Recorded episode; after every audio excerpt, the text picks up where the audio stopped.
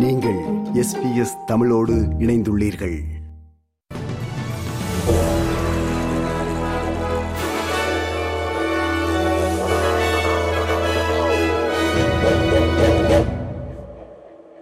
நேயர்கள் அனைவருக்கும் வணக்கம்.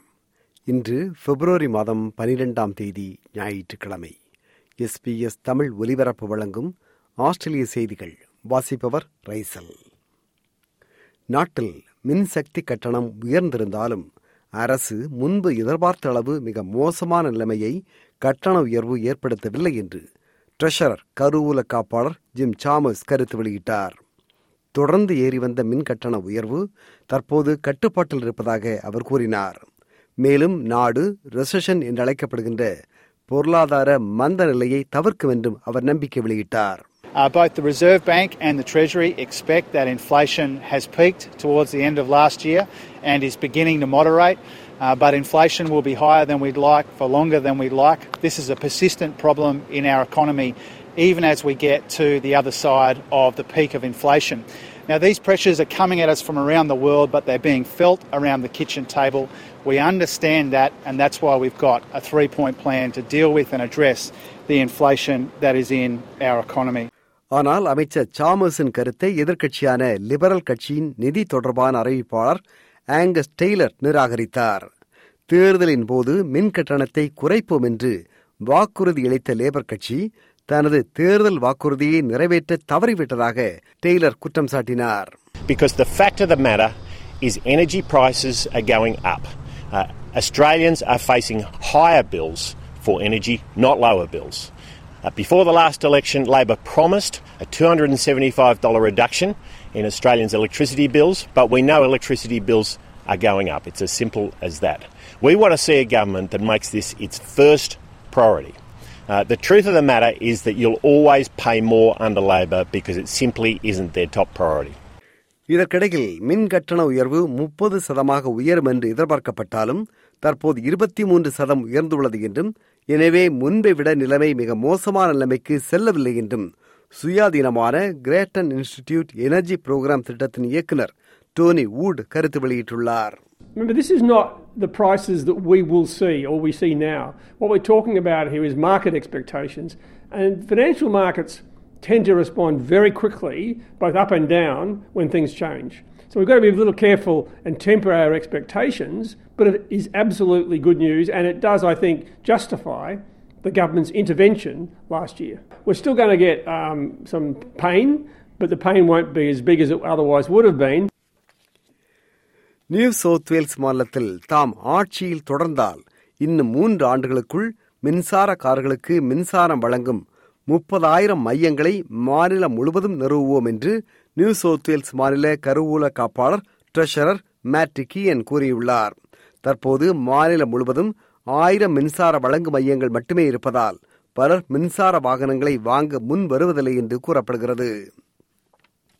நியூ சவுத் வேல்ஸ் மாநிலத்தில் தாம் பதவிக்கு வந்தால் ஒருவர் வாரத்திற்கு அறுபது டாலருக்கு மேல் ரோட் டோல்ஸ் சாலைகளுக்கு கட்டணம் செலுத்துவதில்லை என்பதாக ரோட் டோல்ஸை சீரமைப்போம் என்று நியூ சவுத் வேல்ஸ் மாநில எதிர்க்கட்சி தலைவர் லேபர் கட்சியின் கிறிஸ் மின்ஸ் கூறியுள்ளார். தற்போதைய லிபரல் அரசு கடந்த பனிரெண்டு ஆண்டுகளில் பல புதிய சாலைகளை உருவாக்கி அவைகளை தனியாரிடம் தந்து கட்டணம் வசூலிக்க அனுமதித்திருப்பதால் குடும்பங்கள் விலைவாசி உயர்வோடு சாலைகளுக்கு அதிக கட்டணம் செலுத்தும் சுமையை ஏற்கவும் நிர்பந்திக்கப்பட்டிருப்பதாக கிறிஸ் மின்ஸ் குற்றம் சாட்டினார். Now, it's been a deliberate policy of the New South Wales government over the last 12 years to build toll roads and then privatise them.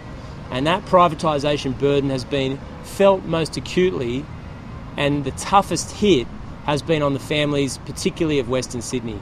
So, we believe this will be targeted help for those who need it most, who are in a difficult predicament as a result of repeated government decisions to put a toll on the family budget. நாட்டில் இரண்டாயிரத்தி எட்டாம் ஆண்டு அன்றைய பிரதமர் Kevin red பூர்வீக குடிமக்களிடம் stolon generation களவாடப்பட்ட தலைமுறை தொடர்பாக மன்னிப்பு கேட்டபோது நாடாளுமன்றத்தில் அந்த நிகழ்வில் கலந்து கொள்ளாத பீட்டர் டட்டன் தாம் கலந்து கொண்டிருக்க வேண்டும் என்று இப்போது கூறுவது வரவேற்கத்தக்கது என்று பூர்வீக குடிமக்கள் நலத்துறை அமைச்சர் லிண்டா பேர்னி கூறியுள்ளார்.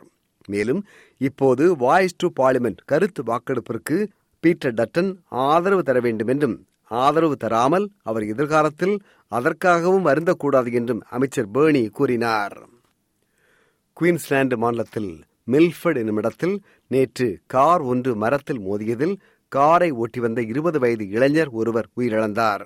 காரில் இருந்த பதினெட்டு பதினான்கு பதினான்கு என்னும் வயதுகளுடைய மூன்று பேர் மருத்துவமனையில் அனுமதிக்கப்பட்டுள்ளார்கள். மெல்பர்ன் பெருநகரின் ஆஸ்டன் தொகுதியில் நடைபெறவிருக்கும் இடைத்தேர்தலில் இந்த தொகுதியின் லிபரல் கட்சி வேட்பாளரை தீர்மானிக்கும் கட்சியின் உறுப்பினர்கள் ஒரு பெண் வேட்பாளரை தெரிவு செய்யுமாறு லிபரல் கட்சியின் தலைவர் பீட்டர் டட்டன் வலியுறுத்தினார். ஆஸ்டன் தொகுதியின் தற்போதைய நாடாளுமன்ற உறுப்பினர் லிபரல் கட்சியை சார்ந்த ஆரன் டச் தாம் அரசியலிலிருந்து விலகுவதாக அறிவித்திருப்பதால் ஆஸ்டன் தொகுதியில் இடைத்தேர்தல் நடைபெறவுள்ளது.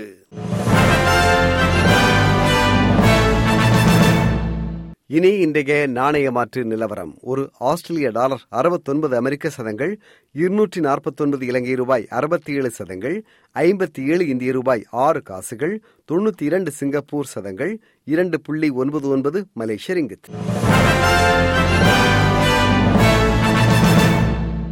இனி நாளைய வானிலை முன்னறிவித்தல். போத் வெயில் முப்பத்தி ஆறு செல்சியஸ் அடலைடு மேகமூட்டம் காணப்படும் இருபத்தி ஐந்து செல்சியஸ் மெல்பர்ன் மேகமூட்டமான வானிலை பத்தொன்பது செல்சியஸ் ஹோபார்ட் மேகமூட்டமான நாள் இருபத்தி இரண்டு செல்சியஸ் கேன்பரா மழை இருபத்தி நான்கு செல்சியஸ் சிட்னி மழை இருபத்தைந்து செல்சியஸ் பிரிஸ்பெயின் மழை முப்பத்தி இரண்டு செல்சியஸ் டார்வின் மழை முப்பத்தி ஒரு செல்சியஸ்.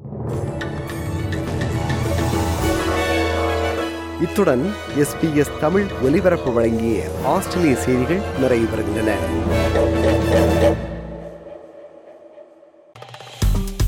விருப்பம் பகிர்வு கருத்து பதிவு. லைக் ஷேர் காமெண்ட் எஸ்பிஎஸ் தமிழின் ஃபேஸ்புக்